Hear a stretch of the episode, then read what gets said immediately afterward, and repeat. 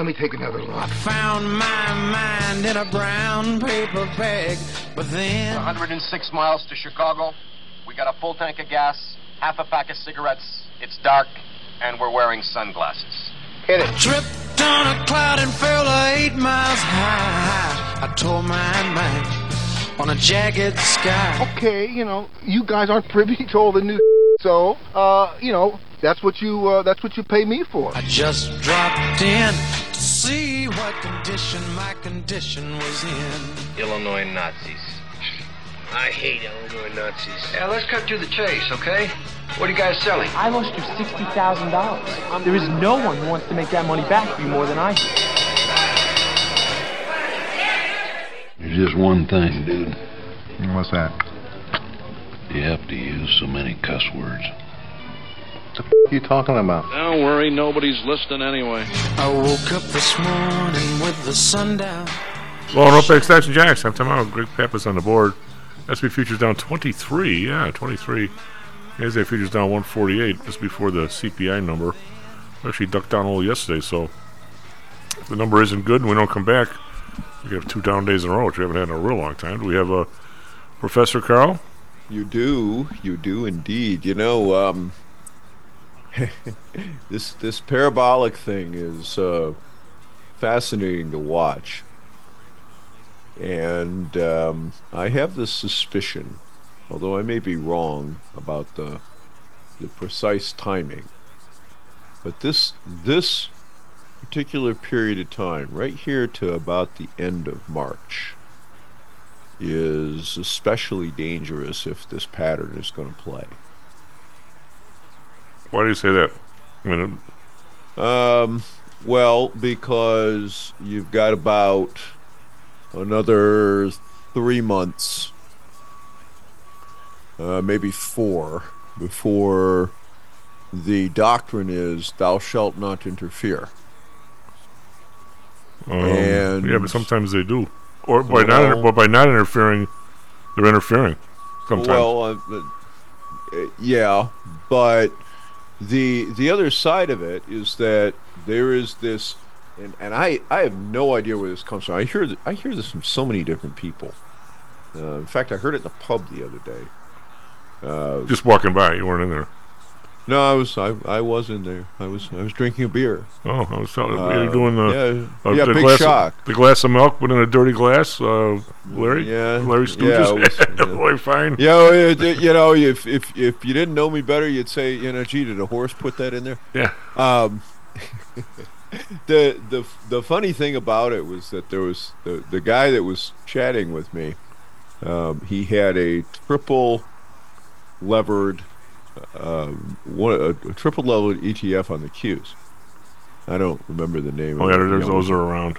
they're all over the yeah there's you know there's there's 20 of them now in different sectors and stuff like this right and uh and he was boy he was just cheering you know he's he's up 74% in the last you know year and a half whatever and i and i looked at him and i said you know so i just grabbed my phone i brought up a quick little chart and i said you know triple levered huh hmm. You, you ought to be up um you know like 160% Eh, that's not Just the way they. That's not the way they count it. Well, but what? And I said, you do realize why you're not, right? And he's he's like, well, um, I said, no, it's because they're daily compounded. I said, so when there is a downdraft, you're not going to lose three times the loss because that works against you both ways. You're going to lose like five. Well, actually, uh, I think the way because there's more of a backstory to this. It's even dumber than you think. And I, I know you think it's pretty dumb the product because they are. I mean, uh, Well, well, I don't necessarily. If you're a day trader, they're not necessarily dumb. They're they're an okay day trading vehicle. They're just stupid to sit on. um, we had a well, PTI Securities as as a securities firm gets a periodic audit from FINRA, you know, which is about like a root, root canal, but um, yep. Um, but anyway, we do. So I do a lot of discretionary trading for people. You know, I manage money, right? So I had one client who wanted to try this thing out, and I was kind of all against it, but he did anyway, right? But technically, it's still a discretionary account, so I put on the trade. Did like one trade. So the the FINRA guy comes in, he's like 25 years old, and he he starts giving me grief because FINRA has decided these products are so bad that you shouldn't, on a discretionary basis, you should never trade them for somebody. Now, I'm a professional, but it's okay for people to trade them themselves. Don't know what the hell they're doing. Right. So I said, the guy's like 25. I said, you know, Joe, I think his name was Joe. Joe, please sit down for a second, will you? I said, I'm an older dude. I've been doing this for 40 years. I said, these products are horse bleep. They don't, they don't deliver what you say. And on any given day, I believe, Karl, you are correct that if the market goes up 2% today, they're going to go up 6 But if at the end of a month where it's up and down, up and down all over the place, the market's up 10, don't count on that thing being up 30. Am I correct? Well, it actually is likely to be down. Well, could be could be that. But I'm saying The, the only reason yeah. that he's up at all is because the ramp has been so severe.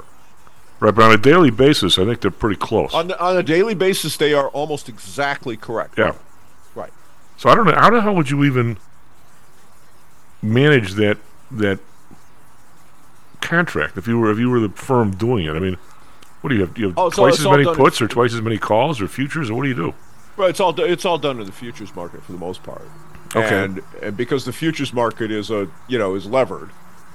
Okay. I mean you know futures positions are inherently levered because all you put up is the margin. Uh, yeah, but they're one to one. They would never do that. Well, I, I I get that, but the thing is, is that it's it's what you have to have up in order to put the contract on, right? And they're closed at the end of the day. That's why they get the essentially they rebase every morning. Okay, yeah, well, I knew they did that. Yeah, but it's good. It's it's it's pretty complicated. Yes, if you just Yeah. if you think that the market's going to be up ten percent this year, don't buy that thing on a yearly basis thinking you're going to be up thirty. Uh, uh, yeah, no, I mean, if you think the market's going to be up ten percent this year, just buy the Qs and, and Well, yeah. take the ten percent. And and if you insist on on playing the, you know, I want more leverage than that, then then go buy some calls, and uh, you know, if you, you really want to play fast and loose, you don't care about the money. Uh, you know, it really is a, a speculative bet. Then, then don't worry about protecting the other side of it. Just just just make a straight call buy, and if you're wrong, well, Yeah. you know, yeah, I mean, that it's a zero, and you know, but but it was a small bet, so I, uh, yeah, Well, uh, so my, anyway, I said to the guy, "Why do you approve a product that I can get in trouble for trading?" he looks at me like, "What do you mean?" I go, "What do you mean? What do I mean? Uh, What are you Yeah. doing?" Anyway, Yeah. I have a question for you because you, um, this isn't your area, but you, uh, you seem to surprise me with things that you know about. Me being in the in the radio slash podcast business, although on a small scale, I mean, we spend to be on the air all the time. Um, there is a uh, Greg was telling me this morning about this Robert Kennedy ad and the Super Bowl, oh, I saw it. but how he's he's apologized to his family because he, he thought it was in bad taste. It was somebody evidently he didn't know about it, well, he, well, he can't legally know about it. right? Oh, I but mean, I think legal- most of them do. Most of well, them do, well, I understand that, but he he didn't make the buy, right? and and legally he not only can he well he could have made the buy if he had the money himself, but but he wasn't the one who made the buy. Uh, but once that PAC did that, made the decision they were going to do that. Uh, not only could they not tell him about it, he couldn't stop him. But I, mean, I, I think some of these people are much closer to these PACs than they're supposed to be. He may not be, but Oh, look, it's it's illegal as blankety blank. Oh, yeah. for for them to coordinate it any way. but- and in fact, the Democrats are after him supposedly for being too close to the attempts to get him on the ballot in all 50 states. well, why can't you be close to that? Uh, because be, uh, because you can't coordinate with PAC no matter what they're doing at well, all. first of all, most Americans, if you ask them, would say, "Why is it so friggin' hard to get on the ballot?" Well, I, I uh, look, I, I don't disagree with having a lot of people on the ballot. Look, I, I used to be on the EC of the Libertarian Party when I lived in Florida. For crying out loud! All right, I mean, you want to talk about where you know where we had this kind of a fight on a regular basis? Are, right? this, does anybody even think this is close to democracy anymore? No, it, it- look, the as I have pointed out repeatedly, and I've really been banging on this drum over the last couple of years, uh, very loudly. Essentially, everything that is wrong with this country can be fixed with the antitrust laws if somebody would actually enforce them once in a while. Oh yeah, but you're not going to get that. Uh, well, but we're gonna. Well, then you're going to get a long depression because this is the entire reason we got a Sherman and Clayton Act originally was exactly due to what is going on today and what it led to in the late 1800s. And people do not remember that before there was a Great Depression, there was a Long Depression, and it was a lot worse. Yep. and well, well, I did- know it was worse, but it was bad. Uh, it was very bad, and if Yeah. you think the 1930s were bad, oh boy, you do, you know. But what triggered it was the same kind of speculative BS in railroads. Primarily, not just in railroads, but primarily in railroads. Okay. Any any And- any business that started out, if you, I mean, me being a you know somewhat of a, I won't say expert, but historian in railroads, uh, every dirty trick that you see in, in business today, railroads invented or people invented with the railroads. Oh, absolutely. And you know, people think this is something new, like all stuff going on with the medical system, Yeah, you know, yeah. monopolists. On oh, oh, please, it's not new, and and it screwed a lot of people, and that was why 15 USC got written. And and of course now, you know, it's as I observed the other day at a podcast and put it up there. Uh, states all have these laws too, okay, but they vary in their strength. So, you know, I used to live in Florida. I lived there for 20 years. Florida's antitrust laws are kind of squishy in that they're, yeah, it's illegal, but for the most part, it's a civil thing. Okay, you know, so people, so so okay, so we could sue someone, but that's kind of, you know, okay, yeah, that's you you nice. could sue Microsoft. Good luck.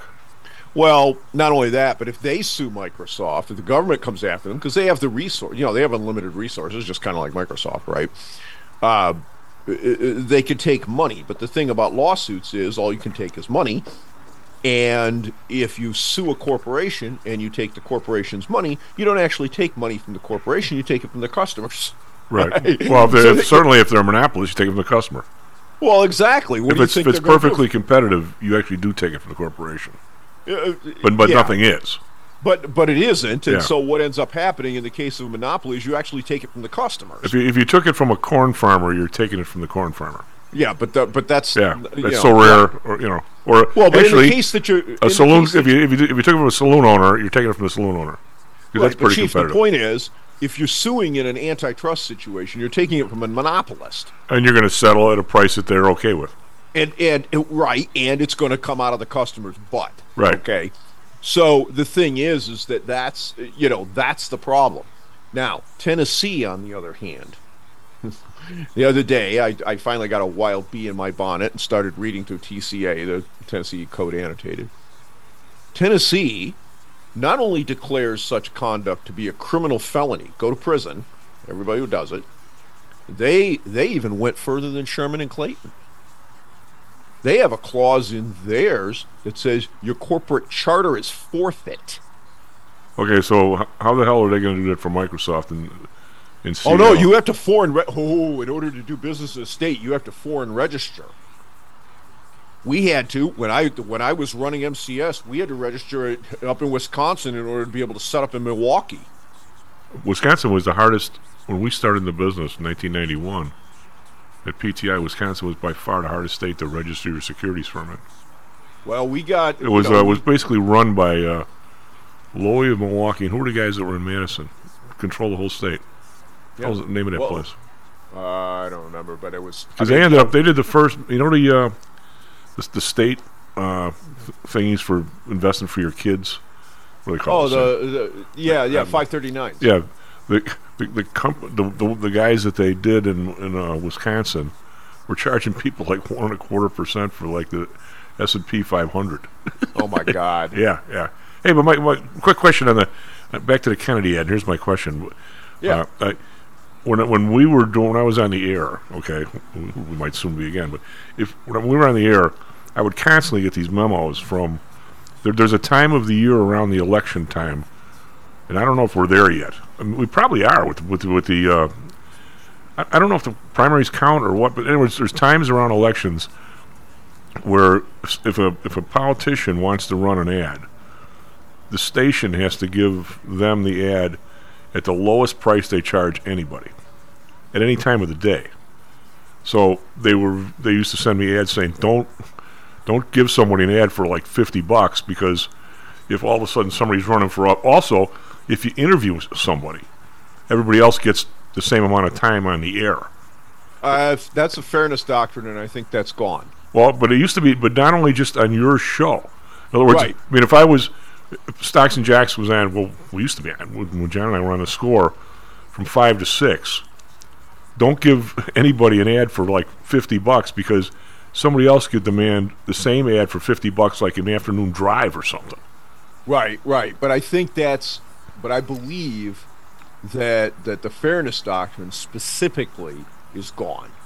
Well, I guess my question is, did the did the Kennedy ad, even whether he didn't run it or did somebody, did they get the cheapest price of channel whatever the hell it was all day long on Sunday, or do they have to pay the Super Bowl price? I bet they didn't. I I don't know.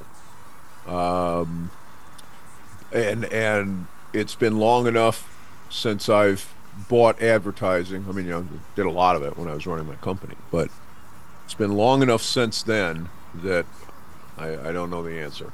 Yeah, I don't either. I mean, I'm, I'm curious because I mean, uh, you know, the way it was 20 years ago isn't the way it is today. I, I think you're probably right about that with the cable and everything, but still, I I don't I, I can't imagine a political thing paying list. But then, if they didn't, where where where, where are the rest of the guys? I mean, if it was that Well, cheap, I wouldn't be that sur- I wouldn't be that surprised if they did, and and frankly, I was rather shocked to see that. Me too. On the Super Bowl, I was. uh, I mean, you know, there's. Although the, the column I put up this morning was on another one, which I found. I mean, the Kennedy the Kennedy one I thought was a little weird. I did uh, too. because of because of what they did. But the one that that angered me was Microsoft's ad for Copilot, and I actually wrote a column on it to put it up this morning, um, because it is it was deliberately misleading. And and of course, you know, advertising is always and everywhere to sell you something, right? Right. And and Copilot is Microsoft's AI. Um, that's their brand for their their thing and the implication because all of the people that were in it of course you know advertising today there are no white people right it's all it's all very What do you mean? They had Christopher Walken. They had. yeah but i'm saying you know it's a, there's always you know there's always some downtrodden you know whatever Yeah. whatever the thing is right and so you know it was it was full of that and it was you know oh you can't you know you can't get your act together in terms of figuring out your your science fiction movie your this your that your whatever and you know co-pilot to the rescue blah blah blah Y- y- y- i mean they're selling you something right you know you, you you see an ad for a car the car doesn't just take you to work it also gets you the girl right Oh yeah. Well, well, that always was the key. yeah, I mean that's you know, but everybody knows that's you know that's a load of crap. But on the other hand, that's what they're you know that's what they're doing. Okay, fine.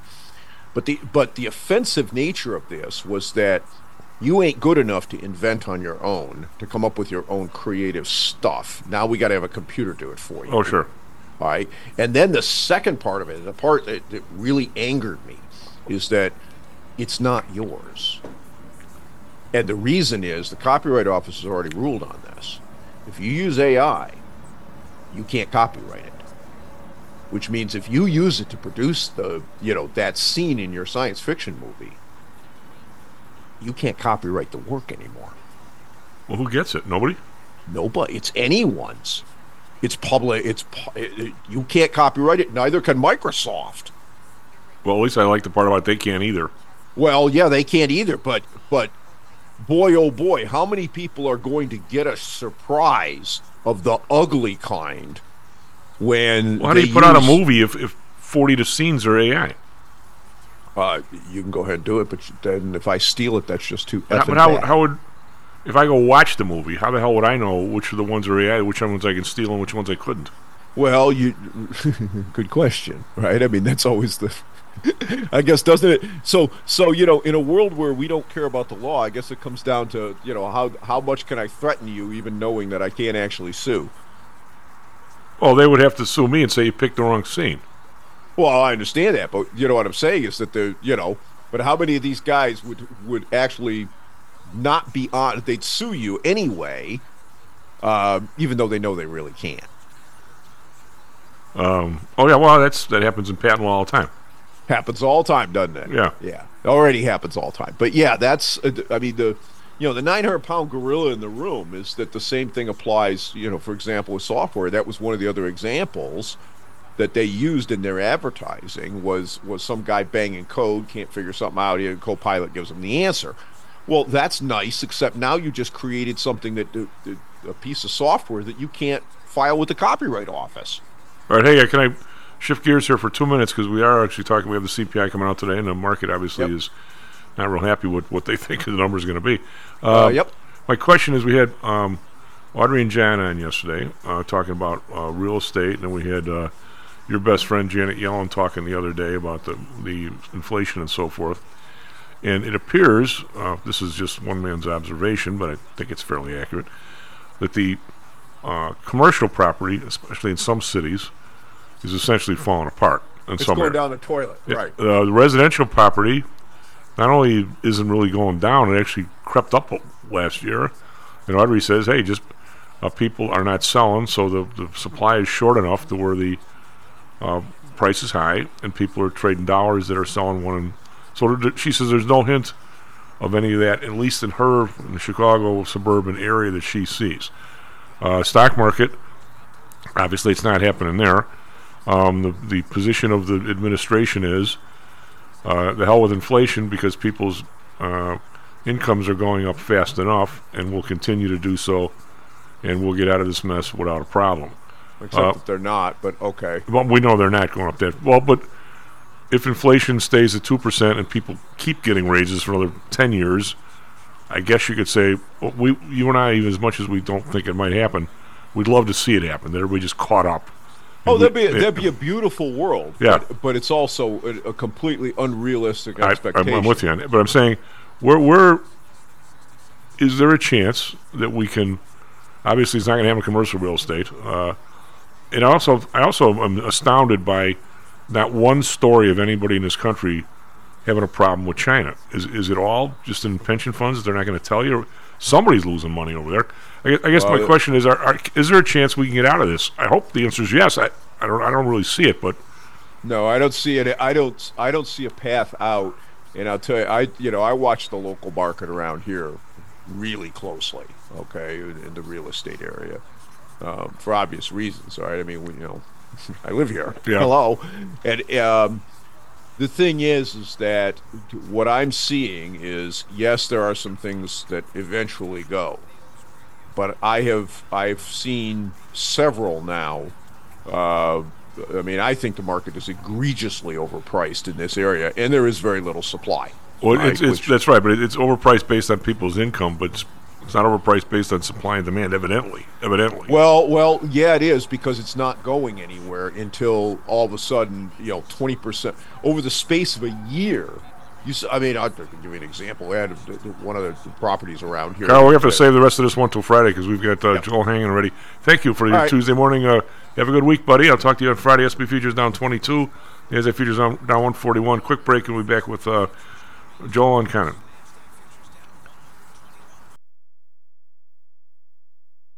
Are you one of the millions of people who suffer with pain? Do you wake up in the morning with stiffness in the lower back or neck? Why are you using medication to cover up the symptoms without treating the actual cause? Painkillers, muscle relaxants, and anti inflammatories are not the answer. At ChiroMed, physicians are trained to detect the cause of your symptoms and to correct the underlying problem. If you're ready to listen to common sense and do what it takes to make changes in your body that can affect your health for the rest of your life, give ChiroMed a call and set up a complimentary consultation. They are located in Orland Park and can be reached at 708 403 2727. 20,000 patients over 22 years have been treated at ChiroMed, and over 90% of them have had positive results without medication or expensive surgery. Isn't it time you did something good for your body too? Give ChiroMed a call, 708 403 2727. That's 708 403 2727. Let's get you pain free and living again. Hello, this is Tom Hoel, the Chief. Confused about investing these days? I suspect you are not alone. Investing was never easy, although at times it may have seemed so. I think one reason behind the current concern, although maybe not explained as such, is how the fluctuation in the American dollar and the associated politics is affecting your investments and your wealth. It may not be enough to make some money in your investments. You may need now to make enough to exceed the amount that your leadership is depreciating the value of the dollars you've worked your whole life to accumulate. That same leadership has seen fit to maneuver risk free interest rates to near zero. Providing positive risk averse returns in a zero interest and declining real wealth environment is by far the toughest assignment I've ever had in my years as a money manager. I'm sure that a lot of you have heard that one way to possibly deal with this problem is to invest in so called hard currencies like silver and gold. The idea being that they will retain their relative value in the face of devaluation of paper currencies like the dollar. To be honest, I have never been a gold bug. I've always had faith that having enough dollars and a good investment strategy was good enough. Now I'm not so sure. But I do know that if I did invest in gold or silver, I'd want to do it in the same manner as we do with PTI for investments in the market, with defined risk. If you feel the need to invest in gold or silver, we can do it using the same strategies that we use for our protected index program. No matter what you invest in, we feel that you need to know and control your risk. Find us at PTIsecurities.com. That's PTIsecurities.com. Stocks, jocks, Stocks and jocks. stocks and jocks. You are out of control. Right Here, right now, right here, right now.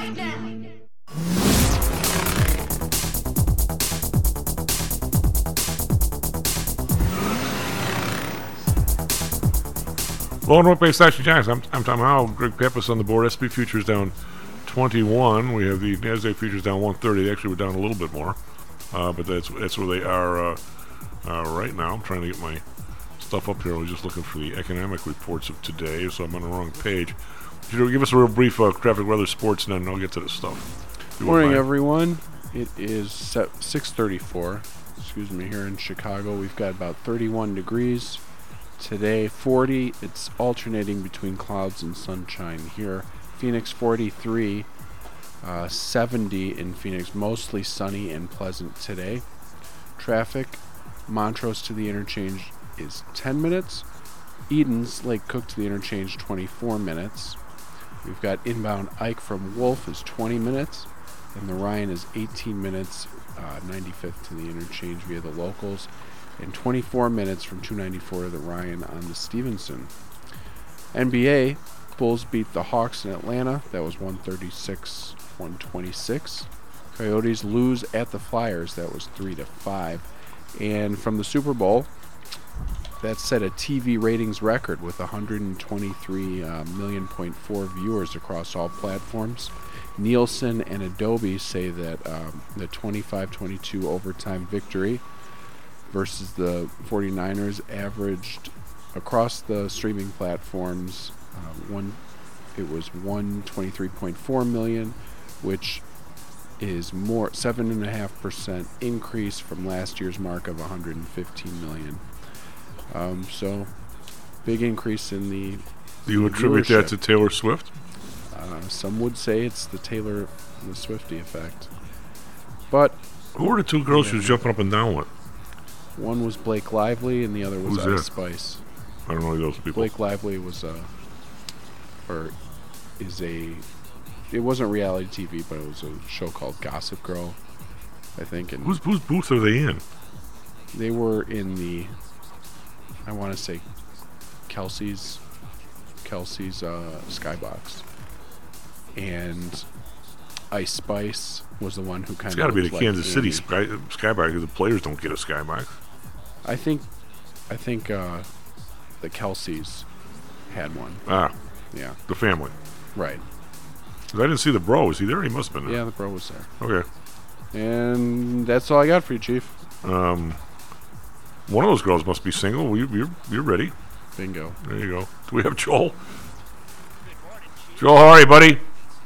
Good. You ready to call top in this market? Come on. Uh, Karl was just about to. Okay. All right. And what is Karl basing that on? Um, I think more of the. Uh, I think the, the idea that some of the stocks. Are, I don't think he's calling a top necessarily on uh, the market itself, but I think he might be calling it a top or close to it on uh, on these uh, everyday up up stocks. The seven. okay. That sounds uh, concise. Well, I mean, Uh, the one, the ones, the, the, the, few you can pick out that are established companies that are pushing 10, 11, 12 times revenue. I, I don't Yeah. see them going too much higher. PE I can roll with, but uh, the other stuff, I don't know. I have trouble with that. yeah. Well, you know the market doesn't care. Well, I mean, I just, I don't see Meta doubling. They're too big. I mean, if, it- they, if it was 10 years ago, they could, but I don't know if they can anymore. Did you see GameStop uh, split adjusted going to 400, 500, 600? Did you see AMC split adjusted going to 70, 80 bucks? Yeah, it's unreal. Yeah, I mean, you know, these are bigger companies. They're meme stocks. Yeah. I mean, they do have some earnings behind them, but you don't. What's more important than earnings, Chief? It's momentum. It's a story. well, it is. It's It is now. Yes. Yeah, so that that's what you got. That's what you got in the market. I mean, I just, uh, missing out. But we had that in 2000, and I the, the danger sign then, which doesn't mean it is now. The danger sign to me then was when we went, I went back and calculated where everybody was, and some of the, the stocks like the Cisco's that of course were never going to go down, we ended up going down like 90 percent. Ugh. Uh, they were they're 10, 11 times revenue, and and that's just it's just too much. I mean, even even if you're you know, I, I, unless your your margin is what 100 percent, it's still a lot. I'm just just saying. I mean, I you see what's going on in the uh, Nvidia. The earnings are uh, what they're next week, right? Yeah, you got to look at forward earnings, Chief. You just got, you know. No, I'm saying with the straddle for next Friday, the stock stock's trading. Uh, well, it actually was up. Uh, what was it up yesterday? It was up twenty some dollars and finished down, right? Which Yep. interesting turnaround, but the the stock's trading seven twenty, okay, or seven nineteen forty five. The seven twenty straddle next week is is is 85 87 dollars. Chief, you know how to trade options. Uh, you know how to I, trade. I'll tell you what, I'm having a little problem with eighty-seven dollars straddle at earnings. You tell me whether to buy it or sell it. I don't know. uh, well, the strat the straddle guys have been getting smoked lately. Oh, without a doubt. Without a doubt. Yeah, yeah, yeah. So, I don't know. What do you do when you you clip your wings on the straddle? Is that like an iron butterfly or something? I yeah, mean, yeah. You can buy both. You can buy uh, Yeah, both sides. yeah. But then So you're you but then you're not getting anywhere because you're buying. Yeah, you're not getting anywhere, Yeah. but you're also not getting killed. I mean, in the way you got it, you know, uh, you know, a lot of people have tried a lot of different strategies. You hear about all the great stories on Twitter, people making all the money in options, and yeah, there there are outsized moves. People have made a lot of money, but but the majority of the money is made selling them. Now Uh, you're gonna you're gonna get clipped every once in a while. You got to know how to manage your risk. But that's just ridiculous. I mean, uh, either a you know you can pick a direction or go out a week. Like who the hell? You know, even if you knew the report in some of these stocks, you don't know how they're going to react. You don't know the guidance. So, uh, to me, options have got away uh, from what they should what they should be used for is a hedging tool, and they become very speculative now with these zero DT options. I mean, hey, you know, let's just call you know DraftKings. People are just gambling, and know that's symptomatic of the top of the market. But you could have said that several times over the last few months. So it's uh it's a tough game. If I was long Nvidia going into report, which I'm not, boy oh boy, I'd be selling some or extremely nervous. Um, and that's the way you got to play it. If you buy the puts, you know, maybe get a. Just don't do the Friday. You know, give yourself some time. Why not go out another week or two weeks and put on a put spread? That way, you're not immediately in flames if they beat. Sometimes you can, you know, either you know leg out of the spread or just choke on it. There's a lot of different things you could do besides paying 90 bucks for that straddle, 87, 90 bucks for that straddle. Well, I think that actually what you, um, I'm not I'm not necessarily going to subscribe to the idea that that uh, option sellers make more money than option buyers over the long term. Although I will say this is that it's it's very difficult for a PTI client, a retail client, to just go naked short options. Not only is it very difficult, I probably won't let you. so so there you go. Oh, yeah, yeah. So so I mean unless you're unless you're you know Daddy Warbucks and you want to do a two lot or something, you know, I guess I guess I'll let you. But when I say let you, I mean we won't, we won't let you subscribe to that in your risk profile. Um, but the uh, what about what about Hall Trading or Interactive well, that- Brokers? well, that's right. But those those guys will let you do it. Um, Hey, do you remember? Do you remember CRT? Oh, God, When you yeah. the- yeah. Christian Christian Research and Trading. Oh, you said it. I did it, Chief. Yeah. You said it. I did it. those are the guys with the sheets. But but here's here's what I'm. Uh, and feel free to use this joke because it's not. You know, it's it's, it's one. Of, I, as you know, I do a lot of earnings. I'll use them earnings trades, and the trade that I use. By the way, guess where the 500 put is next week in in uh, Nvidia? Five bucks. No, it's 40 cents, but still, it's 200 hours on the money. 220 bucks. That's all. I, Uh, well, yeah. I um, wouldn't. I wouldn't. Yeah, anyway, so that's crazy. Well, what I do is I look at the straddle, and there should be some relationship between the straddle and the calendar spread week to week. Uh-huh. And and sometimes there is, sometimes there isn't for some reason. I, so if the straddle's ten bucks, say, and I can do the time spread for less than a tenth of that or less than a twentieth of that, I'll do it because it's, it's essentially the same trade. Yeah. And I'm going to say, a lot of times, we've done pretty well over the years. I mean, you know, you got winners, you got losers, but by and large, we've done okay. And uh, now this year, f- for the first time, I'm going to say the last 18 months, for the first time, I'm going to say, Joel, that the straddle buyers have been winners. The last four we've done, three of them have gone three times the straddle. I've never seen that before, ever. IBM did. Stocks like IBM. I've never I've never seen that. Where where we do we do the the 50 time spread and the damn thing is 65 the next day and I'm going we got the what the 50s how, the, how the hell do we do that? It's not even close to 50 Yeah, or the, or the thir- or the thing's 35 I've never seen that. And one of my buddies runs he's a run risk stuff for these huge one of the seven or eight firms or five or six that actually traded now where it used to be you know thousands of market makers.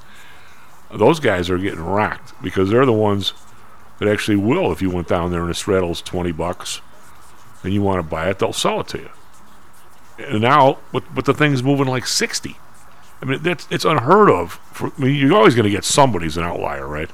But i'm going to say out of the last 10 out of the last 10 seven or eight have blown through the straddle like dinner through a goose Yeah, I've never They- seen yeah, that. they have, they have. I, I, you know, and it just, I think a lot of times, it, you know, what's the market environment, Yeah. right? You know, and uh, we've just been in this, you know, happy-go-lucky, you know, everything is fine environment. But you know what, Chief? I gotta hop in Yep. a minute. But everything, you know, I know, uh, I don't know if Karl's on with us or not, and I know everyone can make the prognostications about uh, the uh, the market and the top of these stocks. But you know what? We got CPI at eight thirty. Yep. Okay. We do yes So we do hot or not? 7.30 here all right have a good week buddy Yeah, um. S&P Hey, futures Hey, I'm out next week, Chief. Okay, I'll Okay. send you an email. Go blue. SP futures down 20, and NASDAQ futures down 140. Greg, you want to take a quick break or we'll go right to Kenny? Let's go to Kenny. We'll just go Kenny, you there, bud? I am here. What do you make of all this? So, so I'm not surprised at all. I'm actually listen. You and I have been talking about it. I think it's overdone. I think it needs to pull back. I'm hoping it pulls back. A five to eight percent would be great, enough to shake the branches and enough to you know let the loose the loose ends fall out of the trees. Um, I'm not surprised. I actually don't think the CPI is going to surprise at all. It's expected to be cooler. I think it's that's exactly what it's going to be. I think what's going to happen though is you're going to get the the trader types and the algos. They're going to stamp their feet if the Fed doesn't come out and then change the narrative and suddenly talk about aggressively cutting rates. I think it's ridiculous. I don't think rates need to be cut, but you know that's what makes a market, both buyers and sellers. There you go. Why, um, after what uh, uh, Janet Yellen said last week, basically saying don't worry about inflation because people's Right. wages are going up and up. What what makes you think that they're not going to keep pushing the money supply up and inflation is going to be right back to the three four percent number? Uh, well, there's nothing, and I think that's also the fear, right? I think it's going to happen two ways: either they just keep pushing the money supply up, or they cut rates, and that'll do the same thing, right? It'll stimulate demand, demand will stimulate inflation, and we'll go right back to the same place. Which is exactly why I think they need to stay. They they need to stay with there. Now they can hold right to there, and I guess still increase the money supply. They could do that. Um, yeah, that's that's kind of it's sort of counterintuitive, but yeah. Right. Correct. It is, but they could do it, but I don't think they will. But that's why I think they should uh, just do nothing. I think, okay, the CPI report comes out today. Great, it's cooling. Yes, it's going to be sub 3% the first time in two years. Um, but I don't think that's a reason to then suddenly change the narrative. But I do think that you're going to get the trader types that are going to stamp their feet, go, you have to cut rates, you have to cut rates. Uh, uh, it's ridiculous to me. You and I have discussed this. Rates are not historically high. They are not. Um, short terms are at five and a half. Well, okay, the short terms are correct, but listen, we're still, in my mind, we're still trying to work our way through the 15 years of zero rates. and Oh, so I- I- I'm markets with you on that. I'm not- balanced yet, right? I'm, I'm just saying, I, I, I would, what, what seems to me, Kenny, I mean, maybe you can have better words to it. What they're not doing this time, even though they're pouring money in short term, they're not, I use the term policing the long term rate. They're not, if you and I say, wow, if, if they put this kind of money in there, we have inflation like this, these 10 year rates are gonna, are gonna start going up and we need to sell these bonds. they were they were buying them aggressively for how many years? Where guys like you and I sitting there going, "This is the best short I've ever seen." Every time we did it, we got stuck. Something was stuck where the sun don't shine, basically, right? Because they because they were buying. And, Yeah. and- but I think I think they've sort of stopped that. So so if, if they get the inflation back up again, I think it's going to pop right into this ten or thirty year rate because people are going to say, "I'm not lending you money for ten years. If inflation rate's going to be four, why should I lend you money at four? I get nothing." Uh, agreed. Agreed.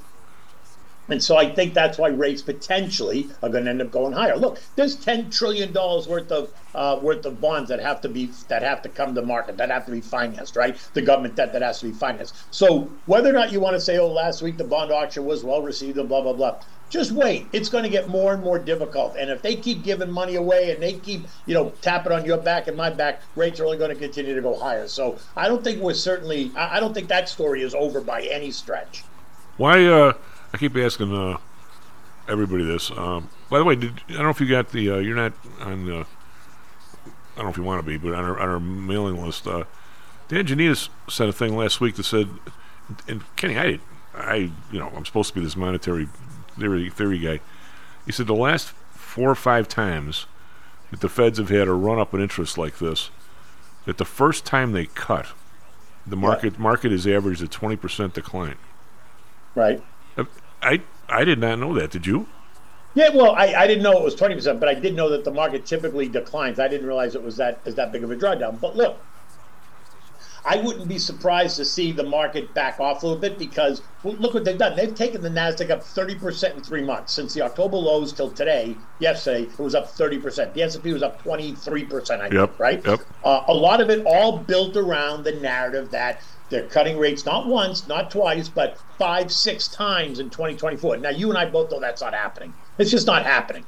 Um, and and I don't. Th- I think the Fed's been much more um, vocal about saying, "Everyone, hey boys, slow down. You're being way too optimistic here. We're going to take our time. We're going to do this right. Blah blah blah blah blah blah." And that's where I think you're going to see some repricing, which I would welcome because I think st- prices have been stretched, way too stretched.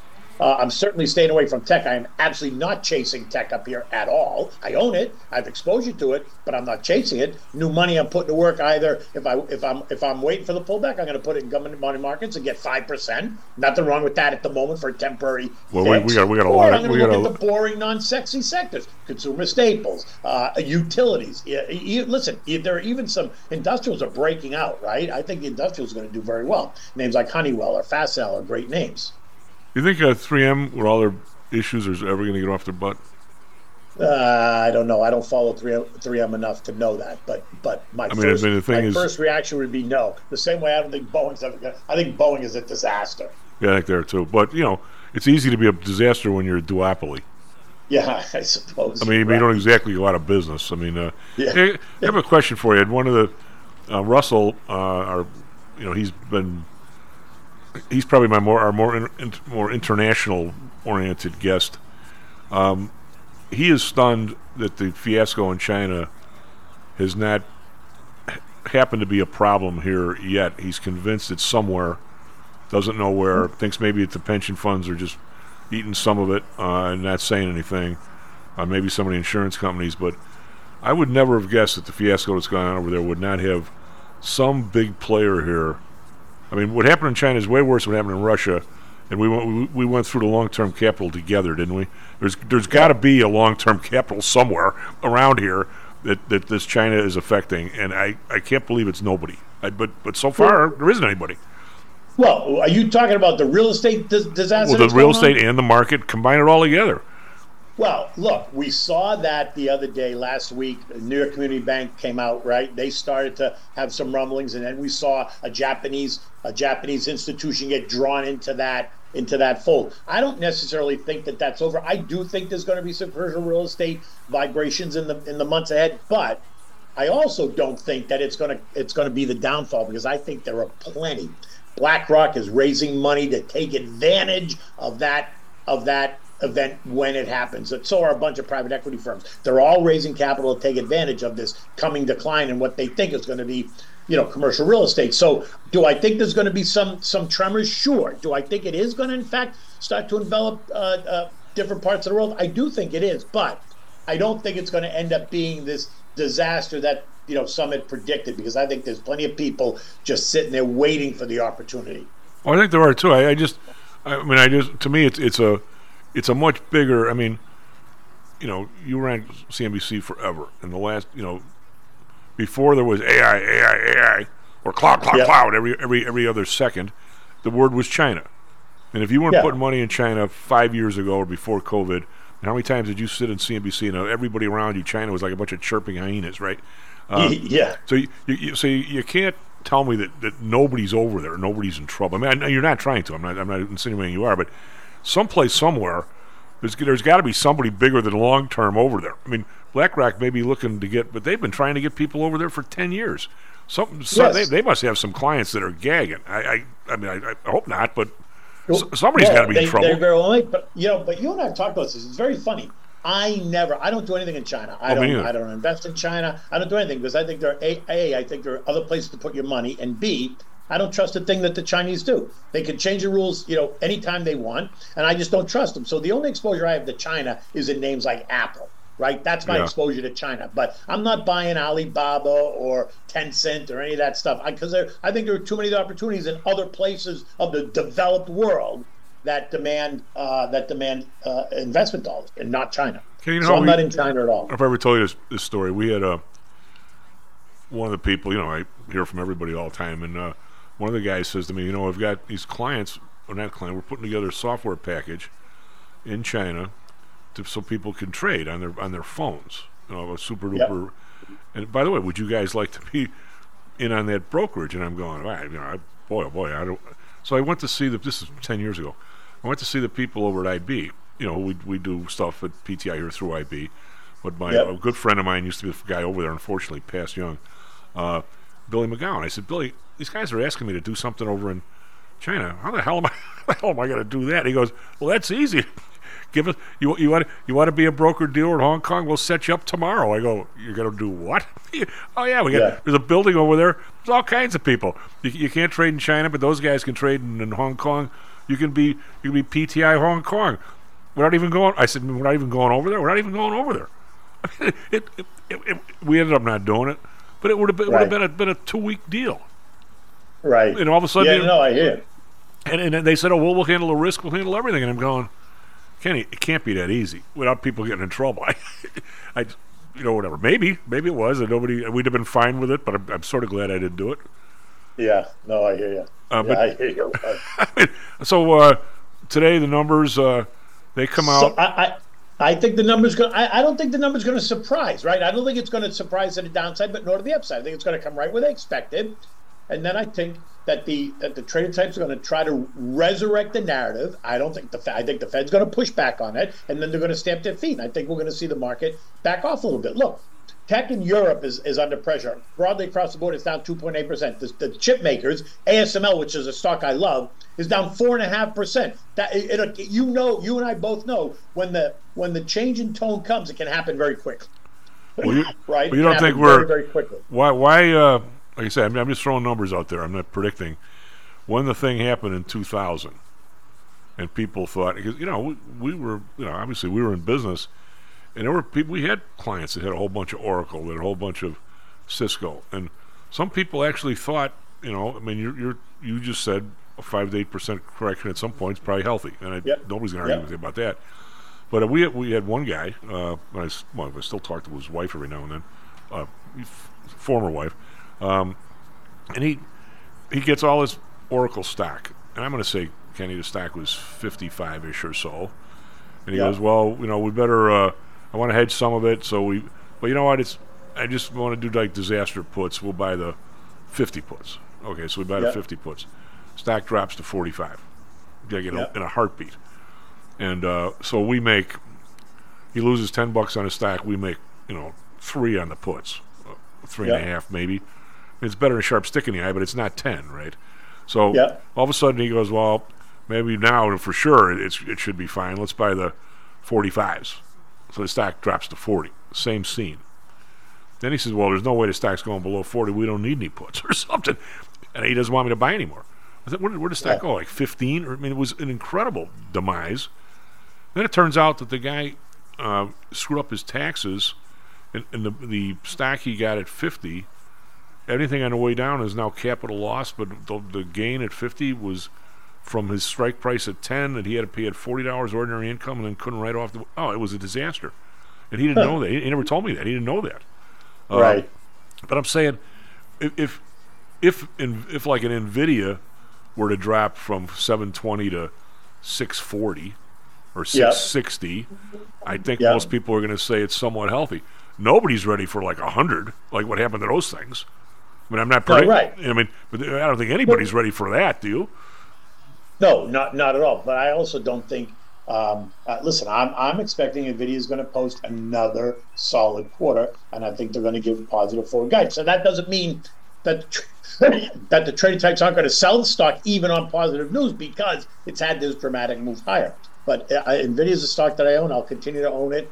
Um, I, you know, I like it, and on a big pullback, I'd buy more. But you know, on a small pullback, no. But on a bigger pullback, I absolutely would buy. Oh more. yeah, I don't, I don't disagree. I, I just one thing I've, I've kind of noticed, Kenny, but you know, this again, you notice stuff you don't know if you can rigorously prove it uh, by computer, and you know, uh, is what what I seemed to me when, when I started in the business, or even as I was trading all those years, if if a stock was going to have a really good announcement, it sort of, or even was rumored to have a good announcement, and Nvidia is going to have really good earnings. Blah blah. Let's just, let's say that's the truth. Uh, Yep. the word, you know, market theory would be word would have gotten out somehow. Okay. Correct. And and the stock would kind of inch up, run up, whatever you want to call it, to the day the earnings came out, and then maybe there'd be a slight celebration to the upside because basically the real people Right. are, the real people already knew. But now it seems Right. like you get the huge run up, and then when they get the news that everybody expects, it doubles again. I mean, I, it well, I mean, look, sometimes that's true, but look what happened to Microsoft and Apple and those names. They, uh, in my mind, I thought they reported fine numbers, yet they sold those stocks off. they had taken them up going into the, you know, buy the rumors, sell the news type of reaction. But yes, there are cases where they'll run it up and then it'll run it up even more, depending on. And I think they did that in Nvidia last quarter, didn't they? Yeah, oh, yeah. Before they sold it off. uh, but, uh, it did sell off, but they ran it up first. But this Apple, um, have you ever seen a stock of that size uh, be at all-time highs, basically, with what four or five of the last six or seven quarters down revenue? I've never seen that. No, I no, I haven't. And uh, but I think Apple is. Uh, I, I, it's funny, you know. I think Apple's just an anomaly, right? I, they they they earn so much. What they earn 120 billion dollars Yeah, in wow. three months. Oh yeah, I mean, it's crazy, right? I, I mean, I get it. I just it, it is. I mean, uh, we've seen companies massive. Uh, all of a sudden, is it just the fact that they have that pricing power? They can just they can raise prices whenever they want. Yeah, I, yeah. Well, I think so certainly, and and uh, and because it's such a global brand, right? But yes, I and and look, that whole thing about you know the, the disappointment because China they only made 20 billion versus 23 billion in China. I'm like, are you kidding me? They made 120 billion dollars in three months. That's unreal. Are you kidding? I don't really care what happens in China with Apple. Oh yeah, don't. it doesn't really matter what happens, uh, unless Right. they unless they find a way to steal it from, 'em, which I don't think they're going to. No, right. All right, take care of yourself, buddy. We'll talk to you All right, next so week. see you next week. SP futures down 20, NASDAQ futures down 131. Be right back, Stocks and Jocks. Is your business being challenged by the complexities surrounding healthcare reform or other matters related to human resources management? If so, then Cognos HR can help. A longtime friend and contributor to the Stocks and Jocks radio program, Cognos HR provides its clients with a perfect blend of strategic consulting and day to day HR management to drive overall improvement in business performance. Companies that join the Cognos HR family are better able to manage healthcare costs, enhance benefit offerings, and improve employee satisfaction by leveraging our access to Fortune 500 benefits. Our innovative onboarding and payroll technology, along with our constant attention to detail, enables us to provide the highest level of quality service to our clients. Now, your time and energy can be focused on generating business and increasing your bottom line. We'll take care of the rest. For more information, call us at 630 401 8810 or search us on the web at cognoshr.com. Cognos HR, Innovation in Human Resources, licensed in Illinois and Arizona. Stocks, jocks, Stocks and jocks. stocks and You are out of control. Here, right now, right here, right now, right now. Interested in promoting your business to a high end audience comprised of entrepreneurs, traders, executives, and the everyday business person? Consider advertising on Stocks and Jocks. With devout listenership covering the Chicago market, along with a vast online presence, advertising on Stocks and Jocks may be just what it takes to put your business over the top. For more information, contact me, Matt Weber, at matt at stocksandjocks.net. That's matt at stocksandjocks.net.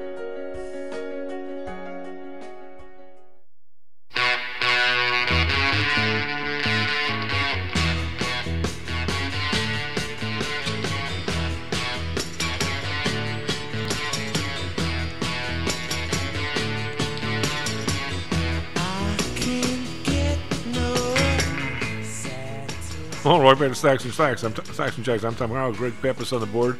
Great old song. I, I was, you know, I'm not even sure it was in college when that came out. When did it come out? I bet Hal knows. I'm going to say, was that 68, 69, Greg? I can check on that for you. Yeah, you're uh, you're, you're good at this stuff. Uh, we have the professor. Hey Tom, how you doing? I'm doing all right. How are you? I'm uh, doing all right. Um, everything good? Yeah, I just finished up my grading for the uh, winter term. So were you slashing through it with a red with a red pen? actually, uh, no, that's not my style anymore. It used to be. I used to give students F minuses. God. 1965. 65. song, wow. yeah. That's a. those guys are still around. Yep. That's uh, good genes, I guess, with all the stuff they did to their bodies. But uh, can't beat good genes, Greg. You know, you just gotta hope you have them, I guess. Uh, I remember uh, my my class with uh, Milton Friedman. Um, you know, I was in a business school. Uh, in, in the business school, everybody just wanted to get their courses and get the hell out, right? Economic school, a whole different program. You know, the, uh, they had uh, you could audit classes if you wanted to. Do you guys? Do you have people do that? Uh, yeah, there, there are a few people that audit classes, but I think most most don't though. Well, they would. I think auditing a class means uh, you're not. I, I think it kind of means you're not sure that you're going to pass it, so you want to audit it first. And Yeah, yeah. I think by doing that, you uh, put your graduation off a little bit. Well, the, in the economic school, these guys are professional students. Yeah. Where the business school, they just wanted out. You know, So Yeah. it's a whole, the whole different program. But but I I ended up because I I was an economics major. I didn't have to take the basic economics classes. It, uh, out of the 20 classes, two of them were supposed to be economics, right? So you had to do like 11 classes in your in the business school, and you could do nine out. But no, I I passed out of two, so that means I could do 11 of them outside the business school. And since I was full time on campus, I, mean, I, I could have gone to law school with the other 11, which I really didn't want to. But um, anyway, it enabled me to take probably six or seven classes in the School of Economics. To talk about a different world. Um, these these guys, some of them were 35, 40 years old, still taking like a class here, a class there, and some PhD program.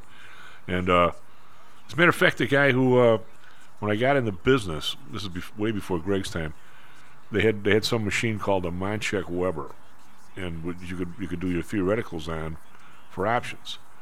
But it was a mainframe thing, so if, if as soon as another person sat down at a terminal, all the t- all the other terminals slowed down.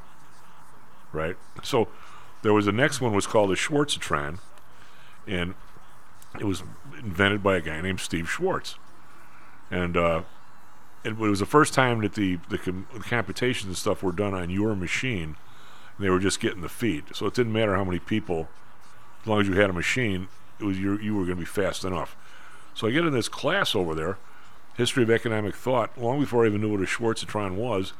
And there sitting across from me was a guy named Steve Schwartz, who was was Schwartz of the Schwartzatron, and uh, was, and he, did he he say, "May the Schwartz be with you"? yeah, really. I, it was so, but but I mean, anyway, Milton Friedman had his class, and the guy, I did this at Notre Dame, where I took the second half of a two-part class, and, and at Notre Dame, the guy goes, "Oh yeah, the first one it's like on money. It was on money and banking," and he goes, uh, "No, the first half was on banking, and the second half's going to be on money and you know money supplies and that kind of stuff. So feel free." So I did, and I did really well, and I, plus I was a terrific guy. What a great teacher. So Milton Friedman had a two point two part class too. So I go see the guy.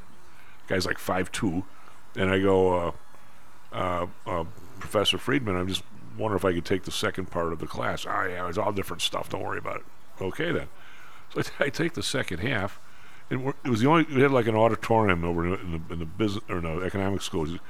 This old auditorium had to be 100 years old. All the air had been breathed before, you know, all those kinds of places. So we're sitting in there, and uh, he's got probably 100 people in the class. And the class is all this calculus, all these, every every sup- supply curve. There wouldn't be one supply curve on the on the chart. There'd be like 20 of them. Every one of them with a different formula because if this happened, this changed, this derivative. I have no idea what he's talking about. So he ends up. Then he says the the, the final will cover both half both quarters of the course, and I wasn't even in the first quarter.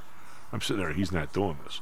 Well, there was a take home, and the take home was something like uh, like a Time magazine article. Uh, some firm did this, and the government did that for this new new project.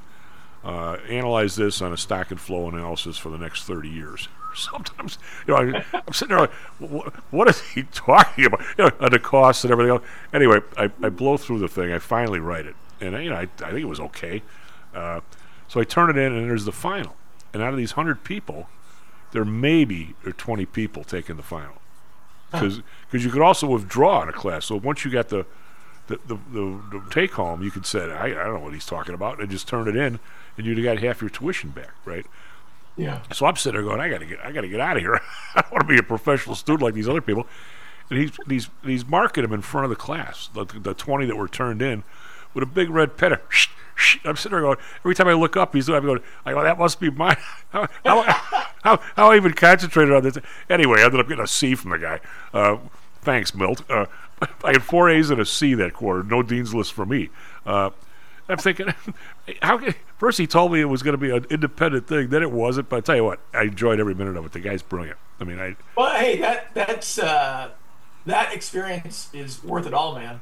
You, you got that story. I mean, Yeah. that, that, that beats the uh, the C that you got, right? Oh yeah, but, but I, well, yeah. At least it was, I, I was a. I can say, I, I mean, I don't. you got a passing grade from Milton Friedman. Yeah. And, I, And I, and I only took half the class. but the, the the way he was slashing through the thing with the red pen, I'm going, what is he? this is torture. Anyway, so you don't do that in front of people. You should. It it, it, it de- delivers a message. Uh, well, you know, I don't really do that. Um, in, in today's world, you can't do that. Um, I, I remember when in high school. Well, you were given F minuses. I never even heard of that. Well, the effort was so bad that I was just uh, in shock about how bad it was, and I just had uh, I just wrote an F minus on there. My cousin Adam was right there watching me, and I was on vacation. Um, this is before I got married. I think it was my third uh, year teaching out of my PhD, and it was just really, really.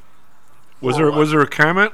This is so bad, an F doesn't cover it. F minus. I invented a new grade just I for I you. said something sarcastic like, "This is so awesome, I had to give it an F minus" or something like that. why, why, why don't you do something different? and Give him give him a, a G. well, F minus is pretty funny. My cousin Adam still laughs about it. Okay.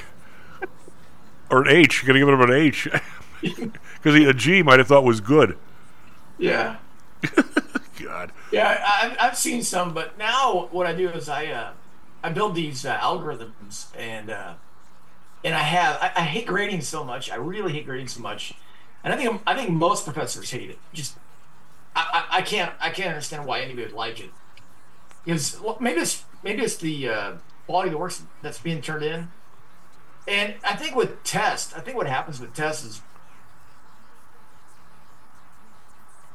We lose you.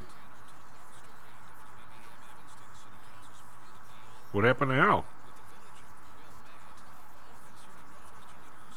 Greg, did he mute himself or something?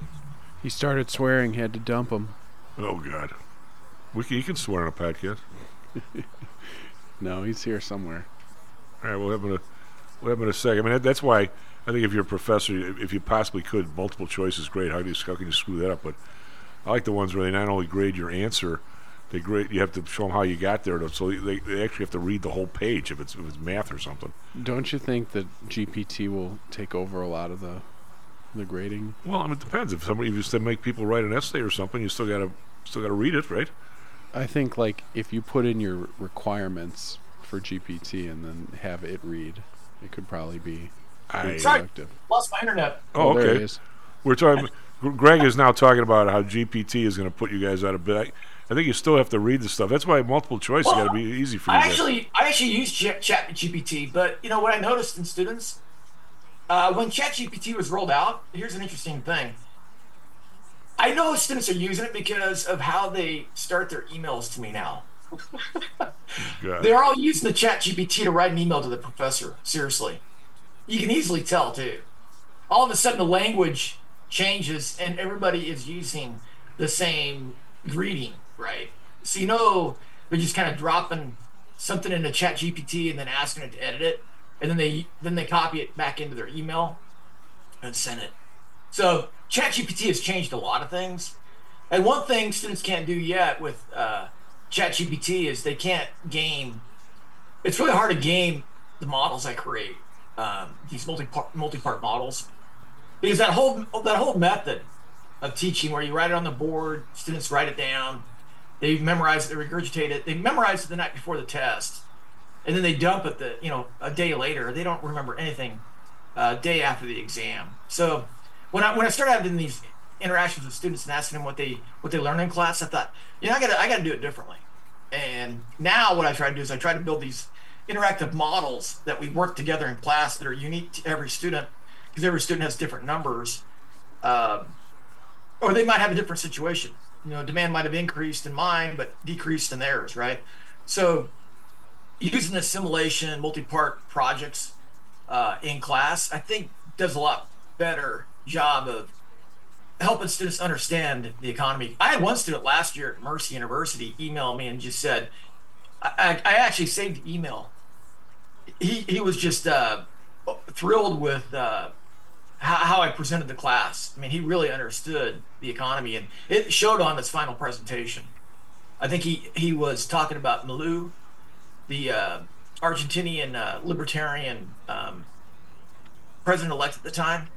Um, he was bringing in that in his in his presentation and explaining the history of the uh, the Argentinian economy. So it's pretty interesting. Um, You know, that's got to be a fascinating study in monetary theory, the Argentinian Yeah. economy for the last hundred years. yeah, it, it, his his presentation was just really fascinating. And to be honest with you, I was like, this this is above a macro principles final presentation. I mean, he really got into the class, and I think he really understood it. Most students, you know, in an econ class, they kind of want to just uh, get their C and get out, right? So I give them a, I give them a way to get a C in the class, um, but I, I cannot stand grading, and I will I will spend five hours creating an online um, lesson that we do in class together, and then it'll have an accompanying homework, um, so that I don't have to grade. Well, I, And I think uh, to a certain extent, Hal, the uh, and this is just from one man's experience. I mean, at some point, that's all you really have. Is I, I thought the stuff that I retained. Oh, first of all, the economic stuff I always retained because I, I was always interested in it. But Yeah. uh, if if you don't use something, you you lose it pretty quick. I mean, I uh, by the time I was done, Fred, I did I actually did the you know the, the real calculus thing second uh, first year. Oh, I did too. I did calculus one, two, and three for fun. Yeah. Well, I did. I did that freshman year, and at the end of the freshman year, out of I don't know how many students, I probably was in the top twenty on the final test. Yeah, But- wow. But, then I didn't. I didn't go on and use it either in, in medicine or in aerospace or in engineering or anything like that. No, no, you, you, can lose it. You could have given me that final exam two years later, and I wouldn't know how to start any one of those problems. And yet, Yeah. other stuff, you, you remember the history. You remember the uh, the marketing because you're doing it. You remember the taxes because you, you talk about it, it. you lose it. Definitely. I mean, you, you you remember all that stuff, and in fact, learn more as you go. But if there's something you just flat out stone cold stop, I don't I don't know how you retain it. I mean, to be honest with you, but Honestly, that's why I like being an economics professor because everything that I did in graduate school, everything I'm doing now, are just it's just fun. You know, uh, solving a system of six equations to get these indifference curves to intersect on a line that intersect with indifference curves that intersect on the same line. You know, uh, I have to use calculus, right? I have to use economic modeling. Um, when I write research, I have to analyze data, but I have to go get that data, and then I have to clean the data, and then I have to uh, merge other data into it. Like maybe I have individual level data at this, uh, and I have uh, people from every state, and I want to merge in to that state unemployment rates. Did you ever- It's just it's just fun. Did you ever, uh, when I you were in Chicago, like I said, uh, there wasn't much, well, except for Friedman's class, wasn't a whole lot, but they were really big on this. Uh, you you being the mathematician, I'm me of forgetting this or how long ago it was. I, I kind of like the kind of math where you actually got an answer. Yeah, yeah, yeah. But but then at University of Chicago, it was the whole other kind of math that I had never wandered into, the regression analysis, the integer programming, the uh, uh, what was the other quadratic programming, that kind of stuff where all these max min problems, where like a, like a refinery might use, or I was never, I didn't like that as much. I did I, the first stage. you'd, I think you'd like it if you uh, did it with Excel spreadsheets. Well, Excel does really. It has a really cool tool to help you solve it, and, and it makes it intuitive. You do realize that if I use Excel, which I do, for stuff, and there's a column there, I add the column up with my calculator. Yeah, that, well, that wouldn't work really, really well in my modeling uncertainty. No, no, Um, I think I'd have to get a little more advanced than that. I'd have to get the Excel for Dummies book or something. But Well, in my in my uh, managing risk and uncertainty course, uh, modeling it, um, I have students build a spreadsheet model, and they have to identify their input cells, and then all the other cells. You don't enter any numbers into. You enter cells or groups of cells into the formula. So they're what I, and I, the way to check that is you click show formulas, and then if I find any number uh, where a, where a cell reference should be, then they get points knocked off. well, the stuff I'm talking about um, is really uh, in your day-to-day life. I mean, most of the listeners and, and you know the contributors that are listening, you, you don't realize it, but it's a huge part of your everyday life. And when I say that, when, when, if I were to say integer programming and network flows, you'd say, "What in God's name is this goofball talking about?" yet, yet every time you go to the airport, and and the and the two pilots show up, and not one and three quarters pilot, which would be pretty hard to do, uh, it's because those guys know what this is because it's a, it's a whole it's a whole branch of uh, of uh, math of that kind of math of quadratic programming, where the the uh, the answers have to be integers. It can't be one Yeah. and a half. It can't be one and three quarters because you you, you, got to show up with a pilot. You can't show up with a half a pilot. That and, and also your your other stuff is every time you see a UPS co- truck go down the street, one of the most difficult problems in all of math. I mean, it's not really the math that you talk about, Hal, but was the salesman coloring problem. Remember? Yeah. And and, and finally, did somebody sort of solve it, or you never, never really sort of solve it? But you, this is if, if someone is real simple. If you're if you're a guy or a lady that sells, say you say you're in the middle of Michigan, and you got to go see 15 high schools that week to sell them football uniforms, how do you minimize your trip? Yeah. It seems easy. It's not. It is very difficult. It's one of the toughest problems in math, isn't it?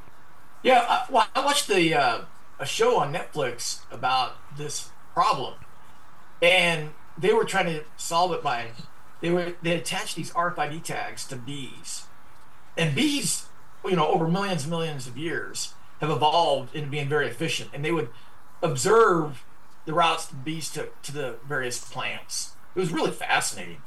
It's, a really hard problem to solve, and you know, it, it includes like things like does the city have right turns? Yeah. Does it allow left turns, right? Because out west, the, the probably the best route to take would be to ensure that everybody's turning right when they leave the distribution center, right? Well, I'm not even talking about that. I'm just talking about the, the mileage between each one. Oh, yeah, yeah, yeah. I mean, because what you end up doing, I mean, most math problems, and we'll, we'll get off the subject about the market here, but most math, pro- math problems, you get an answer. The answer is 12 or something. You know, the answer is, you know, as, as Greg would say, your implied volatility is 22.4. There's an answer there. But Yeah. this is you go this direction, you go that direction, then you pivot, you go another place. It's all trial and error, back and forth, back and forth. It's a whole different brand of math than the stuff I like. But that's actually, but actually, were you ever involved in that stuff, or did you, you stick more with the calculus side? not not really with uh, optimal um, optimal uh, routes. I don't really do a lot of optimal routes. Um, for, in economics, it's you know mostly um, optimizing something like you cost minimize or you maximize profits, or you as a consumer maximize utility with respect to a budget constraint. That's what we do mostly in economics. Uh, but you know, you know, teaching this class in risk and uncertainty, modeling risk and uncertainty is just, it, I mean, it's fascinating. I mean, I love doing it. And, uh, you know, just, the, the spreadsheet models my, my students come up with and the, the kind of really innovative tools that are are embedded in Excel or you can add into Excel. It's just a lot of fun. And what I like doing is I like to see what when I when I give students a project like create a spreadsheet model for this, I like to open it up and just see what they would have done versus me. And then I'll offer some I'll offer them some feedback like, well, why didn't you simulate a thousand of these these profit calculations you did and then calculate like the the um, probability that it was profitable versus the probability that was not profitable. And I'll, I'll throw these little data tables in there that you, you can use to do like a Monte Carlo simulation and give them a percentage, and they're like, "Wow, that's really cool." Or uh, we'll, we'll do a profit analysis, and we'll change like something like prices using another data table, and then you, then and you and behind it is this simulation, and it's just really fascinating to see what students come up with, and and and the more creative they get, the the better I think that I did that semester. Now, if they're not able to do it, then I think I did a pretty bad job. But if they're able to come up with the, something really interesting and creative, then I think I really did a good job. Well, what do you what do you think of? Uh, since we were talking options earlier, and, and, and Greg's a proponent, not a, a proponent, but he, he's a guy who watched the volatility a lot. What do you make of the entire option, essentially, uh, world of valuation is built on a formula that everybody knows is no good? I mean, or, or not no good. You at least have to know what it is. I mean, it. Uh, for the, those who don't know what the hell I'm talking about, um, when you go to price an option, and we're and we're talking options were around long before listed stock options were. I mean, there was options on property, there was options on uh, manufacturing facilities, you name it. And an option basically says, I don't want to buy whatever it is today, but I, I want the right to buy the thing anytime over the next, call it a year, for this price. And somebody's going to go, okay then. Uh, now, now there's a bunch of stuff you have to know here. First one is what's the price today, right? So if the price is 100 bucks today, say I want the ability to buy, to buy this from you anytime over the next year for 110 bucks.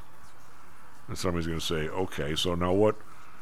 What do you get from this? Well, if I if I pay you for this option, I don't have to buy the property or option or whatever it is, the stock, at 100 bucks, so I don't have to pay interest on the 100 bucks. Now, nobody's worried about that so much the last 10 years, but for a long time that was a big component of your call and put prices, right? Right, so you know the timed expiration, you know the current price, 100 bucks for the property or the stock, you know the interest rate. Um, now, what el- what don't you know? There's something else in there. Okay, what, now why would I want to pay a lot for this or a little? Well, there's an expressway coming by, uh, may or may not get a uh, an exit here. You know, if it doesn't, you know, and I don't really want the property. But if it does, the property might be worth 200 or something.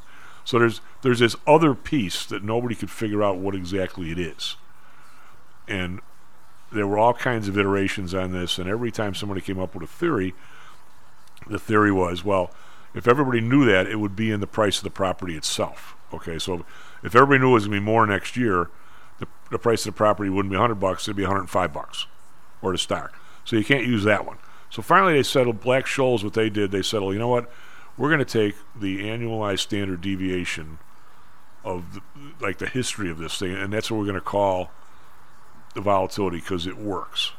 It works mathematically. It's actually doesn't not a normal distribution curve. It's a log, it's a log normal curve because it can't go below zero. All right, so you've got that, and that became the volatility assessment. But it's it was never thought to be accurate, Hal. But it's been used for how many years? Yeah. And, and and as long as you know the weaknesses in the in that model, you can use it very effectively. Yet, because it's easily calculated, but if you don't know the weaknesses, you're a little you know bleep out of luck. And a lot of times, I think. Now, and, Yeah, is that well, unique to this industry, or is it is that you've seen that other places? It's certainly not unique to, to predicting the economy, because you'd say, well, "Go ahead." It's been a while since I thought about the Black Scholes method. Uh, I think the guys won the Nobel Prize in '98 for it, right? Right around the- Uh, they they ended up winning the prize way way later. I don't know. Was it was just for that or what it was? I'm not sure. Yeah, I, I think they, they, I think a lot of it was for the Black and Scholes method, and uh, I think the year they won it was like probably '98, if I remember right. It's been a Yeah, while. but the, but the model 97. was 97, but the model, model was 73 Yeah, yeah, yeah. 73. And I think the model actually came from. Uh, th- this is all memory from graduate school because we talked about it a lot. Yeah, they, they were all they were Chicago guys. They were they were there. It was three or four years before I was in school. Yeah, but I think the model actually came from they adapted because I did this in my dissertation, but uh, um, I adapted a optimal tree harvesting model to um, model a per uh, a, a person's decisions to um, tap or harvest welfare benefits when government made those welfare benefits uh, scarce by putting a time limit on it. So I adapted this tree harvesting model. I took this natural resource class and then this tree harvesting model where the forest is finite and you have to figure out the optimal um, way to harvest those trees. And I thought that would be an interesting model to apply to this idea that households in the presence of you know six, uh, five years of uh, welfare benefits are they going to use those benefits today and harvest those five year benefits today? Or are they going to wait and use them in the future right? So i use this optimal tree harvesting model to do that. Uh, but i think the black and scholes model i think what they did is they took this rocket trajectory algorithm right? Because you want to keep the rocket on target you have to constantly update the rocket's path, right? And I think they took that mathematical model behind the rocket trajectory, and then they applied it to. Uh, well, it actually is is defining the unknown variable because you know Yeah. you know four of them. Yeah. And you, you define the unknown. Matter of fact, there there was a guy before we got to go break here early so we get these CPI numbers. Uh, there was a guy who had the unknown element was called the sum of all future expectations for the stock. and somebody finally goes, wait a minute. The, the, sum of all future expectations of the stock should already be in the stock price. The guy goes, all right, we can't use that one. So finally, anyway, uh, SP futures uh, down 17, NASDAQ futures down 120. We're going to break a little early. We come back with the CPI numbers. This self directed trading is a lonely job. Online trading is not as easy as point and click. No, it's not. Everyone, even professionals, need to share ideas and think out loud every now and then. That's what I like about PTI Pro Direct. Their staff of former option floor traders really helps me choose the right strategy for trading option volatility and plan the time decay for my covered writing program. Yep, nothing can replace years of trading experience to stop you from making that dumb trade and for saving a few bucks. We've all been there and done that. yeah, I have access to all that great trading advice and experience for just a penny a share for stocks, $1 for equity options, and $1 minimum a trade. Our clients at PTI Pro Direct can call when they need a little help on a trade or just to talk about the market in general. We trade every day. We love this stuff. That's what I like most about PTI Pro Direct. Cheap prices, along with great advice from real floor traders. It's the best of both worlds. Tell your friends. That's PTIProdirect.com. PTIProdirect.com. Hear ye, hear ye! The Homer Broadcasting System is on the air! Stocks, jocks, Stocks and jocks. stocks and You are out of control. Here, right now, right here, right now, right now.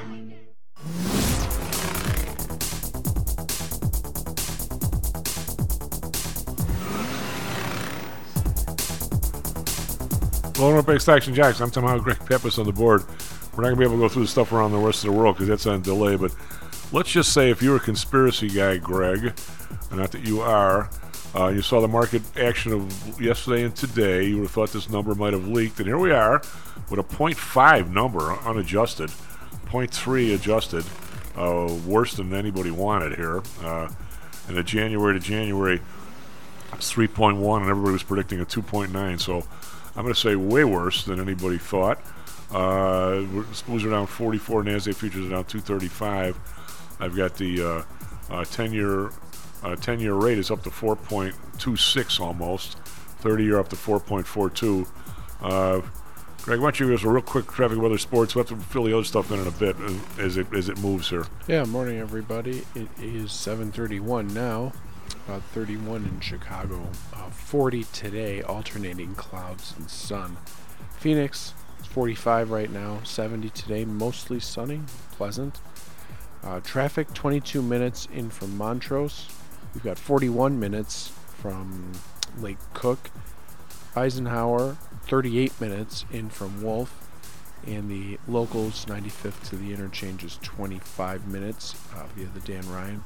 And Stevenson is 35 minutes from 294 to the Ryan. Sports Bulls beat the Hawks in Atlanta. That was 136 126. Coyotes lose at Flyers in the NHL. That was 3 to 5. And then NFL football Super Bowl sets TV ratings records with 123.4 million viewers, and that blew away last year's record of 115.1 million, and uh, that was about a seven and a half percent or seven to seven and a half percent increase in viewership. Some would say due to the Swifties. So I got Chief. Back it was probably as as good a as good a game though forecast, especially since Kansas City had been underdogs two games in a row away and had won. They they were at the top of their game, and San Francisco is a great team. I mean, it, it's. I really thought you know it was. A, I, I never thought anybody was going to beat the Ravens, um, but they did, and uh, they're probably still. I think they're probably still the best team, but they're not there, right? Kyle So- Shanahan is my favorite, my favorite genius. He's Yeah. like the long-term capital of the stock market. He's Well- he's got everything going for him, and they still blew up. Uh, we got S&P's now down 55, and Nasdaq is 272. Hal, what the bleep? Over. Well, honestly, it's not very. If you were listening to us for the last month or so, it's not really that surprising to me. No. I'm just not surprised at all. I think the Fed is reinflating, and I don't. I think the Fed have. The only way the Fed can't reinflate is if it raises interest rates any uh, uh, more. Because what's happening is there's so much. There, there's so many reserves that have been printed into existence. They're just sitting in the banking system, and they leak out. It's like water leaking out over the top of a dam. Reserves leak out, and they try to bottle it up with interest on reserves, which is a price floor, and they have to keep interest rates high. And I think what we're seeing here is maybe they have to raise the, that that dam even higher to prevent that inflation from leaking out. That that money that's been created. So to me, it's not surprising at all. Um, what is surprising is that they actually printed the number. You know, I, I was I was expecting them to print uh, a smaller number, but I think maybe maybe people may- maybe uh, just general people are not really buying it, and maybe they have to be honest. I don't know, but to me, it's just not very shocking at all. And Well, the, the X X Food and Energy month over month unadjusted, it's 0.6. That's brutal. yeah, I know, yeah, yeah. Um, I, have a, I have a question for you along those they, I, think they have to be, I think they have to be honest. I think they have to be more honest than they have in the past, and and uh, because I don't think people are buying it. I honestly don't think people are buying it. I have a sort of a you know, as you know, we have all kinds of different op- opinions on the show, and and and, and just among people, and it's not like anybody's right or wrong. It's just kind of wherever you wherever you land, whatever your view of the world and people. Uh, my my brother is uh, four years younger me, three and a half. He's the president of PTI. Does a spectacular job. Dan's the nicest guys, and boy, if ever you want to talk about your portfolio, and you don't like me, he's the guy. Uh, um, but I, You got the personality capital. uh, he, he's yeah, he does. He's probably better than me at personality. I'd say easy. Uh, but anyway, I have a brother like that too. Just just a good dude, Oh, and uh, help anybody. Well, anyway, that all being said, I mean his opinion, and he was not. I was when I was working at Allied. He was still in college, right? And I remember when I was working for Pullman. So he he didn't get as much of a of a his history of the first time through this mess. And I don't know, maybe I've been a little closer to him being president of the firm. He has all kinds of other stuff to do. Maybe I've been a little closer to the policy changes going through all this mess. You know, as a as a trader, the, the '87 fiasco, the 2000 fiasco. Maybe it's just more emblazoned on my forehead more than his. But he's he's convinced that these are generally really good people trying their best, and when they screw up, it's sort of an honest mistake. And and you know, it's a very tough subject. It's a tough job, and you know, stuff happens. I I keep saying every single time there's a mistake, the same people win and the same people lose, and I've got more of a of a pattern going in my head than he does. It doesn't make me right. Doesn't make me, me doesn't make him wrong or anything like that. it's just sort of a different thing. I, I I'm becoming more of a conspirator on this. But even, having said all that, when I when I thought these guys were straighter, I always say, hell, even in the, in the 70s when I was doing, dealing with this on a monthly basis at Pullman, meaning the inflation stuff and uh, escalation clauses and, and contracts and other stuff, that's what I did. Uh, it struck me that the consumer price index was a very lagging phenomenon, and I, and I never could quite figure out why, but it always seemed to be two, three, four months behind. And and yet I know there's people checking literally the price of rice this week. So as to why they're behind, I never could quite figure it out. But but I think they are. It's a lagging indicator. Well, I- I think the reason why it feels like that because it is. But but I don't exactly know why because I mean people are doing the stuff on a daily basis. That's their job. Uh, consumer prices, which is what the CPI picks up, the changes in those prices, they're not they're not only affected by uh, demand and supply. You know, supply issues, Right. maybe increased demand this month, decreased demand that month. Um, it's also influenced by money, and so um, we have conflated uh, monetary inflation with price inflation. And when, when you have a, when you have inflation that's really out of control, that's almost all excessive money. Oh, I, without without a doubt. But Yeah. what I'm saying is, if, if you go through the list of detail, we're just we're just talking semantics here a little bit, Hal, we're not arguing at all. I mean, if you look at this stuff, this stuff is incredibly detailed. And I'm just reading I'm just reading the undetailed one here. Cigarettes, cosmetics, perfume, bath, nail preparations. I mean, somebody's job is last month to go to Walmart, look at the crap or wherever they go, and look at the crap and say, okay, last month it's up half of one percent or not up at all. I, mean, I, I, don't, I guess I don't understand how that could be so lagging, but but it, let's just say it is. My question to you is, is is the bump we've seen this month is just stuff that was always there and it's not just being recognized, or is it new this month? I guess, and I don't know the answer to that. What they're showing, I, I think it's new this month, in addition to lagging. So I'm, I'm I'm with you on that, in the sense It, that it could be it could be the fact that maybe they're just being more honest. Maybe they're not. You know, I, I'm not I'm not saying honest in the in the sense that the, the people are criminal. Maybe maybe they're working for the administration and they like the guy that's currently in the administration.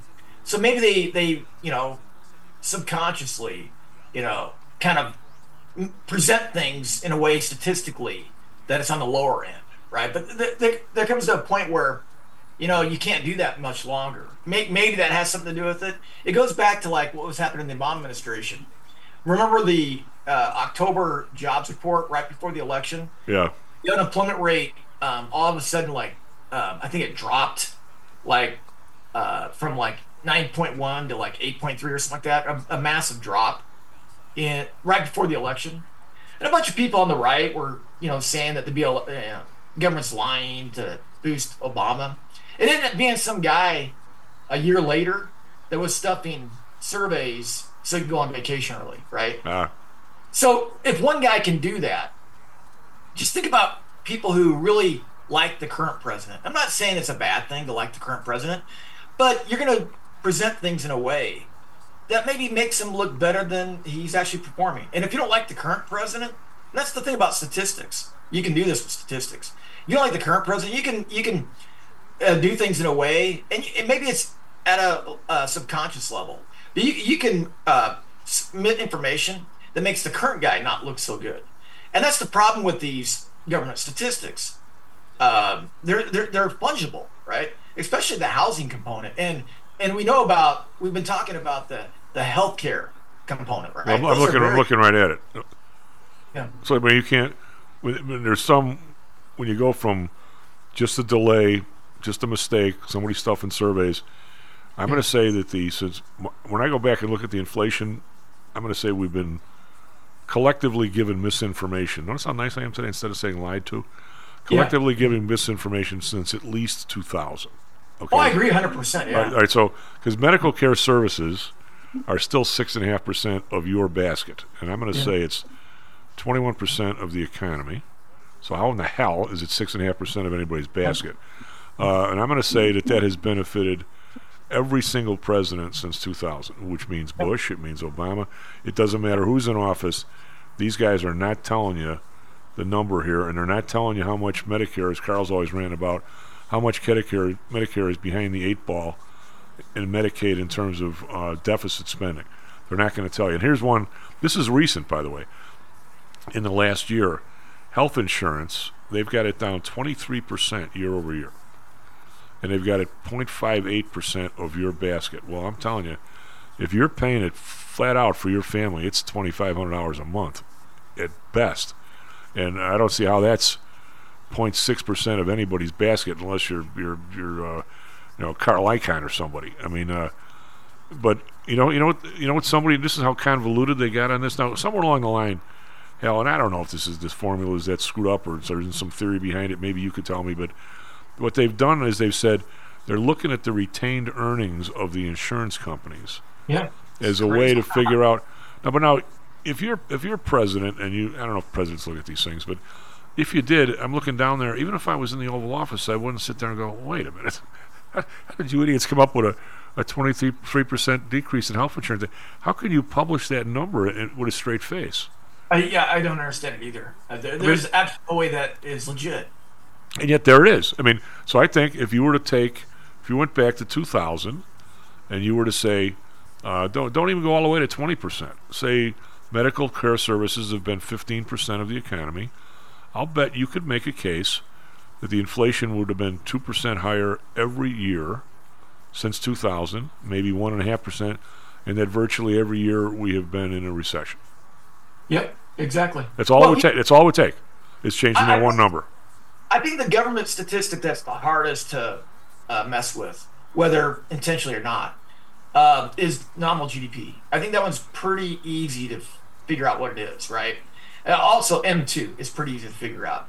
Well, uh, but, uh, what about uh, the PCE? They just don't tell you. Yeah. But if you look at nominal GDP, if you just look at nominal GDP since 2012, it's roughly up if you use a geometric average. Uh, if you use geometric averaging from like 2012 to the present, it's probably 8 to 9% a year, right? If you look at M2, it's probably 8 to 9% a year. What does that mean? It means that we've had no growth and it's all inflation Right. and if you look at the if you look at my latest post today on Twitter or X, I talk about it. I mean, you I mean, you we got one heck of a housing bubble here. The difference between 2006 and 7 and 8 is they didn't pop it this time.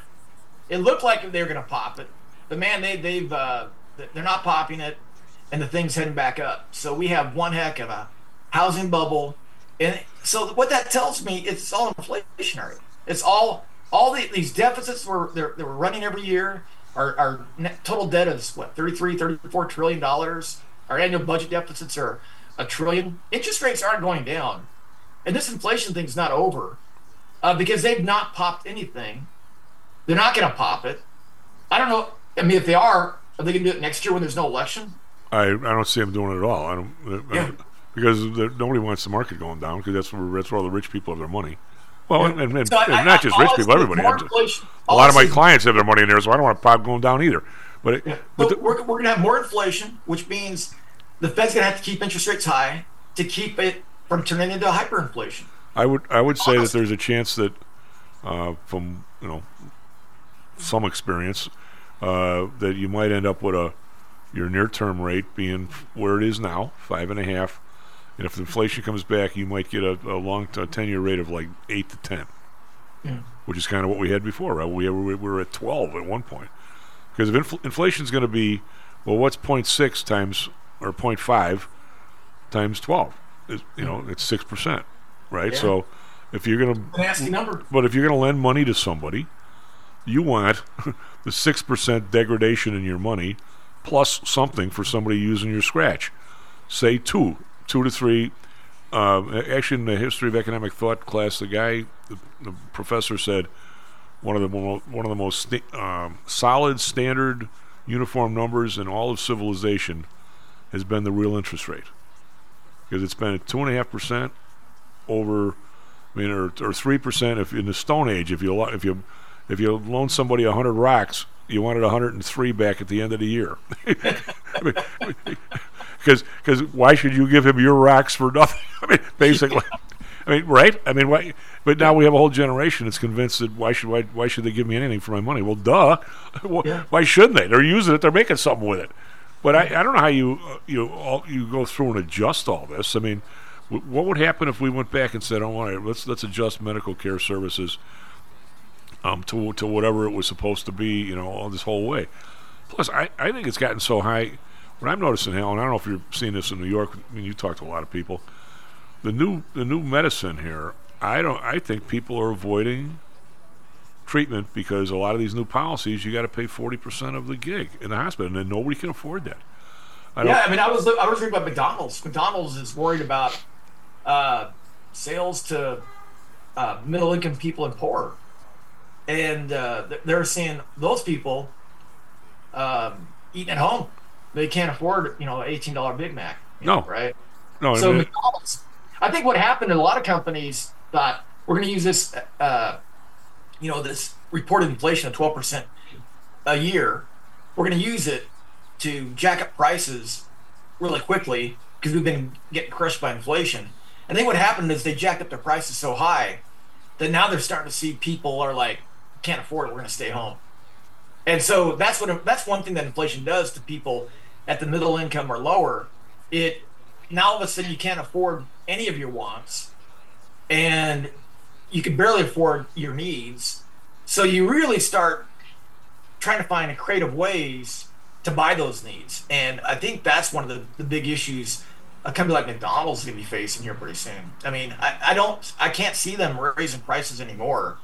I don't, th- I don't think incomes at the median level or lower are keeping up with inflation. I just don't think they are. Well, I the, the cost of uh, the cost of uh, actually, I got this quote. I'll, I'm not just going to use the guy's quote without saying who he was. This is this is a long time ago. This is before COVID. The head of White Castle of all places was on the air, and they said, "What is the most, uh, you know, biggest problem facing the restaurant industry?" And he goes, "The, the spread between eating at home and eating out has never been higher." And that was Yeah. before COVID. I mean, I, you know, I, I'm, you know, I'm certainly not like Kenny, who's you know has been in the restaurant industry his whole life and is a terrific chef. But I'm not a half a half-ass bad Italian cook, and I know I can go out and get some shrimp, some scallops, or or, or chicken. I don't even need that. I can get some chicken, make a real nice, uh, uh, you know, uh, Alfredo sauce with some noodles in there, and make it as good as any restaurant for six people, and it cost me maybe ten bucks. Yeah. And those six people ordering that at a restaurant, it's twenty-two bucks a piece. Well, here's something my mother-in-law's been noticing. She loves, you know, seafood, you know, shrimp and and uh, salmon and all kinds of different fishes. She'll she'll she's been going to the the same markets for like 20 years, same shopping markets, same grocery stores for 20 years. And every time she comes home with the the fish or the shrimp or whatever, she goes, "It's not fresh. It's almost to the point where it's gonna spoil." And she noticed this in the last year or two. It wasn't the case like three years ago, Yeah. but it is the case now. So what's happening is that people are, you know, maybe these grocery stores are trying to find cheaper suppliers, and those suppliers are going to be providing fish that is marginal, right? Well, And you go to the bodegas. You go to the bodegas here in New York, and they're selling milk that is expired by a day, or going to expire in one day, not a week, right? So people are hanging on to that inventory that they probably should have thrown away. Well, since we since the COVID situation, more than people need to know, I, I love to cook. So sometimes after the show, before the market opens, I'll cook breakfast for everybody. Just you know, it relaxes me after the show, and plus I love to cook. So it means I go. Plus it means I shop every week, so I can actually talk on the air like I've been shopping because I have. Unlike the, maybe the president and the senator. unlike Bush, unlike Bush one, you want to know the price of milk, Right. right? Well, because I mean, but I notice that since they have all these rules and so forth regarding dates on everything, um, especially there's, there's this one Meijer store, and it must be the one for the whole area that they, if they screw up on a date, and, and you're going to buy pork sausage or something, and you have to use or freeze it in the next three days, they'll cut the price in half. Hmm. So I'm dutiful about that. I'll buy it, bring it into the office, and I'll use one the next day, and I'll freeze the rest, and it's fine. But I mean, I, you can see what what they're. But if you don't shop kind of like that. But I also go to the. Uh, I'm a, a member of the Restaurant Depot, wh- which is supposed to be wholesale only, and they've got a big fish thing in there. If you go see salmon, this is why I, I you know I don't. Sometimes there's some kind of fish I don't order out. I mean, your wife probably knows more about it than me. If you go to the Restaurant Depot, there's probably six different kinds of salmon. Yeah. And there's one that's actually wild caught like yesterday. that might be God knows what per pound. Then there's this farm raised, that farm raised, this farm raised, and you get down to the ones where they actually have to spray the the, the color on it to make them look good. They're they're still salmon, you know, but they might be six bucks a pound, where the other one's fourteen. you know, so if you go to you know, depending on the restaurant you go through, that's why every place you go, uh, especially the you know if you get fish tacos or anything like that, it's always going to be tilapia. It's going to be farm raised. And and uh, you know, I, I actually read this thing once. Some lady said there's two items that are on the list of the best things you can eat. They're also on the list of the worst things you can eat of the top ten. Now you may ask yourself, wait a minute, how can that be? Can you name what the two are? Salmon? Salmon is one of them. Shrimp? Shrimp is the other one. Yeah. I mean, if you get, I go to the depot, the guy says, buy the shrimp here. He goes, they're they're they're caught in the Gulf, versus the stuff at Costco that are farm raised. Because the only difference is you got to devein them. And I said, well, I don't mind doing that. Well, actually, I do mind doing it, but I'll do it. Uh, you got to devein them. I said, okay. And they- are delicious. Now, the farm raised ones, eh, not, I don't necessarily want to feed those to anybody. Yet everywhere I go in a restaurant, I know that's what I'm getting, right? Yeah. Yeah. So I mean, I mean, your your wife is is is very shrewd in the sense that, I mean, you can get uh, catfish. You usually can get pretty fresh. You know, I'm talking. We're talking. We're talking. You know, whatever. But the point is, how much are you, are you are you stiffing people? But I I think this medical stuff. I mean, Kenny said it on the air, so I can repeat it. He said he had a uh, some COVID that was bugging him a couple weeks ago. He went to the hospital. He was out of there in an hour with something they gave him was sixty two hundred bucks. Wow. How, what, what, what, how do you, me being my background in cost accounting, what kind of overhead rate do you have? Some, some, some nurse technician doesn't make her bad or him, uh, checks you out. I don't know if he saw a doctor. If he did, it was for five minutes. Okay, so the guy makes five hundred dollars an hour. All right, so say say you, you hit him, you hit him up for the whole hour. Well, there's five hundred. You're now you're still a long way from. What's the overhead rate? Four thousand. Yeah. I mean, it's got to be something astronomical. I mean, I mean, how how exactly do regular people? I mean, if how can you afford that? I mean, it's by by what stretch is an hour in a hospital where you're not doing surgery or something on somebody? How is that worth? Uh, what's you know most the median wage is twenty bucks. I'll do the math. How is that worth three hundred hours of your work? Yeah. Well, you know, when, when things like that happen, uh, people will figure out different things and they'll they'll cut back. And I'll tell you, Kenny just should have asked me what to do. Well, I, I've been taking zinc and quercetin in the form of elderberries or blackberries or blueberries, vitamin C powder, uh, ascorbic acid, and uh, vitamin D since uh, probably March of 2020, and I haven't had a cold. I mean, if I've had a cold, it was a slight cough. I haven't had a flu. I used to get three or four flus. Um, really bad flus or colds. A winter. I haven't had one of those. Yeah, but now you was- you've already had them. You can't get them again. well, no, I mean, I used to every summer, every winter, I'd get three or four bad flus or colds every winter. And when I started doing research about viruses and what things you can do to protect yourself to boost your immune system, zinc, quercetin, vitamin C, and vitamin D. Oh, without a doubt. I mean, I'm, I'm with you. We, on all have that. been on. We've been on that. We've been. The whole family's been on that since March 2020, and we barely get a sniffle now. Well, Audrey's Barely. Audrey's dad, I think he, I don't know exact age he went to, but he's a terrific guy. Made it to, I think I'm thinking 96, 98, somewhere in there. Uh, and he was sharp as a tack till like two weeks before. And uh, Audrey says to him one day, I'd like to take you to lunch, but there's this cold going around. He says to her, Hey, if, if it's out there, I've had it. Between, you know, the guy was in uh, a, the Pacific during the war. He was he did the uh, trans uh, Canada uh, highway. He goes between in ships and all that stuff next to all these people. If there's a cold or flu, I've had it. You know, Audrey says, you know, Come to think of it, he didn't have one for like the last 12 years of his life. He must have had them all. yeah. Well, you know, the thing I heard about uh, colds is that uh, if you if you get two or three bad colds uh, a year or flus, your immune system is really robust. And I and I was reading this during the pandemic. I read a lot of stuff about uh, viruses and whatnot.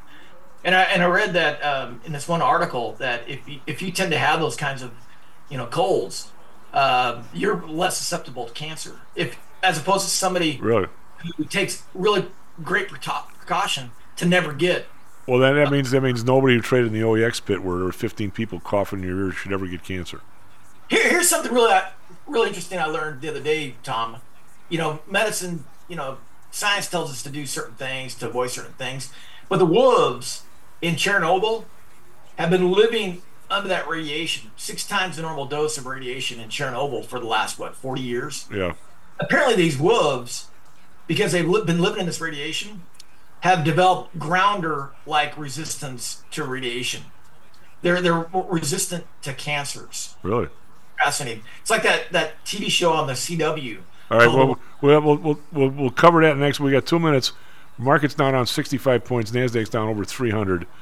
Um, is this a deal, a, a tread turner here, or is this a buy the dip? Is some of the stuff we've talked about uh, that is hanging over the market?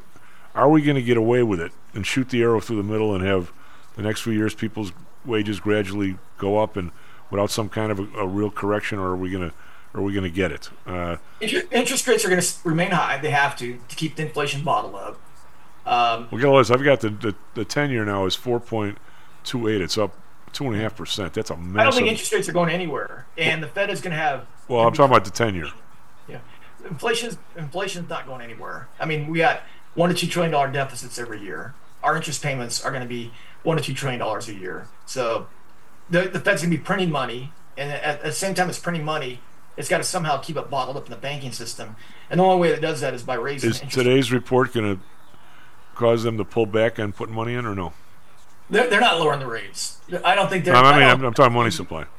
Oh, they're well, up I 100. They're up money 100 billion last month. Are they going to stop that or no? Well, they, they got to keep printing money, so they got to in order in order to pay for these deficits to buy the bonds that Treasury needs to sell. They got to they got to buy the, the Treasury, so they got to print money. So they're going to keep pouring money into the banking system. But in order to keep it in the banking system, they got to keep interest rates high, or they got to ratchet them up. Well, I mean, uh, so they're not going to let the the long term just go up on its own. You think they're going to actually might even raise the short term? Well, I think I think the long terms are going to go up on their own. I think the market's going to price them higher, and the Fed's going to have to keep up with it. I mean, I, I think the Fed, I think the market's doing the job of the Fed, and the Fed is just keeping the interest rates high to keep all that money they've created or all that money they're going to create in the banking system. The easiest way would just be to take it back out, but they're not going to do that. Yeah, They can't do that, no. No, that would that would t- that would tank the market. Well, the market's getting tanked here pretty good right now. It bounced If 65. they lower interest rates, those reserves are going to pour out. Really? Well, you, pour out in the, in the form of inflation, and it's going to be worse. Yeah, and, uh, so, uh, Hal, have a nice weekend, buddy. Did you did your team win this? What if you would have taken the over at I 47 was, and a half? I was hoping for the Lions, man. I really wanted the Lions to do it. Well, So I, I didn't have a I didn't have a horse in that race. I would have liked to see the Lions in there, but uh, whatever. I mean, the uh, I like the fact that the the under won even with the overtime by half a point.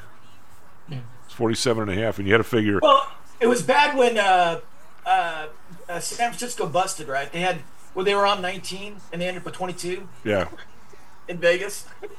Yeah. busted. God, they, they busted. I love it. That's a blackjack reference for those that don't know that. S&P futures up 66. Nasdaq fu- down 66. Sorry, Nasdaq futures down 310. That that'll leave a mark. Hal, thank you. Have a good weekend, or have a good weekend. Weekend. Talk to you next week. Back tomorrow. Stocks and jocks. Stocks and Jocks is brought to you by PTI Securities and Futures. Go to PTISecurities.com. PTI Pro Direct. Trade for as low as a penny per share and a dollar per option contract. Learn more at PTIProDirect.com. Nadex, offering an intuitive way to trade the financial markets. Visit Nadex.com. Home Source Realty. Call Audrey Johnson at 708 349 3456. Hamzei Analytics. Listen to Fari Hamzei every other Thursday and visit HamzeiAnalytics.com. ChiroMed. Back or neck pain? Schedule a complimentary consultation by calling 708 403 2727. DAX Research. Tune in for David Andelman's technical analysis on Mondays and Thursdays and call 1 800 821 4968.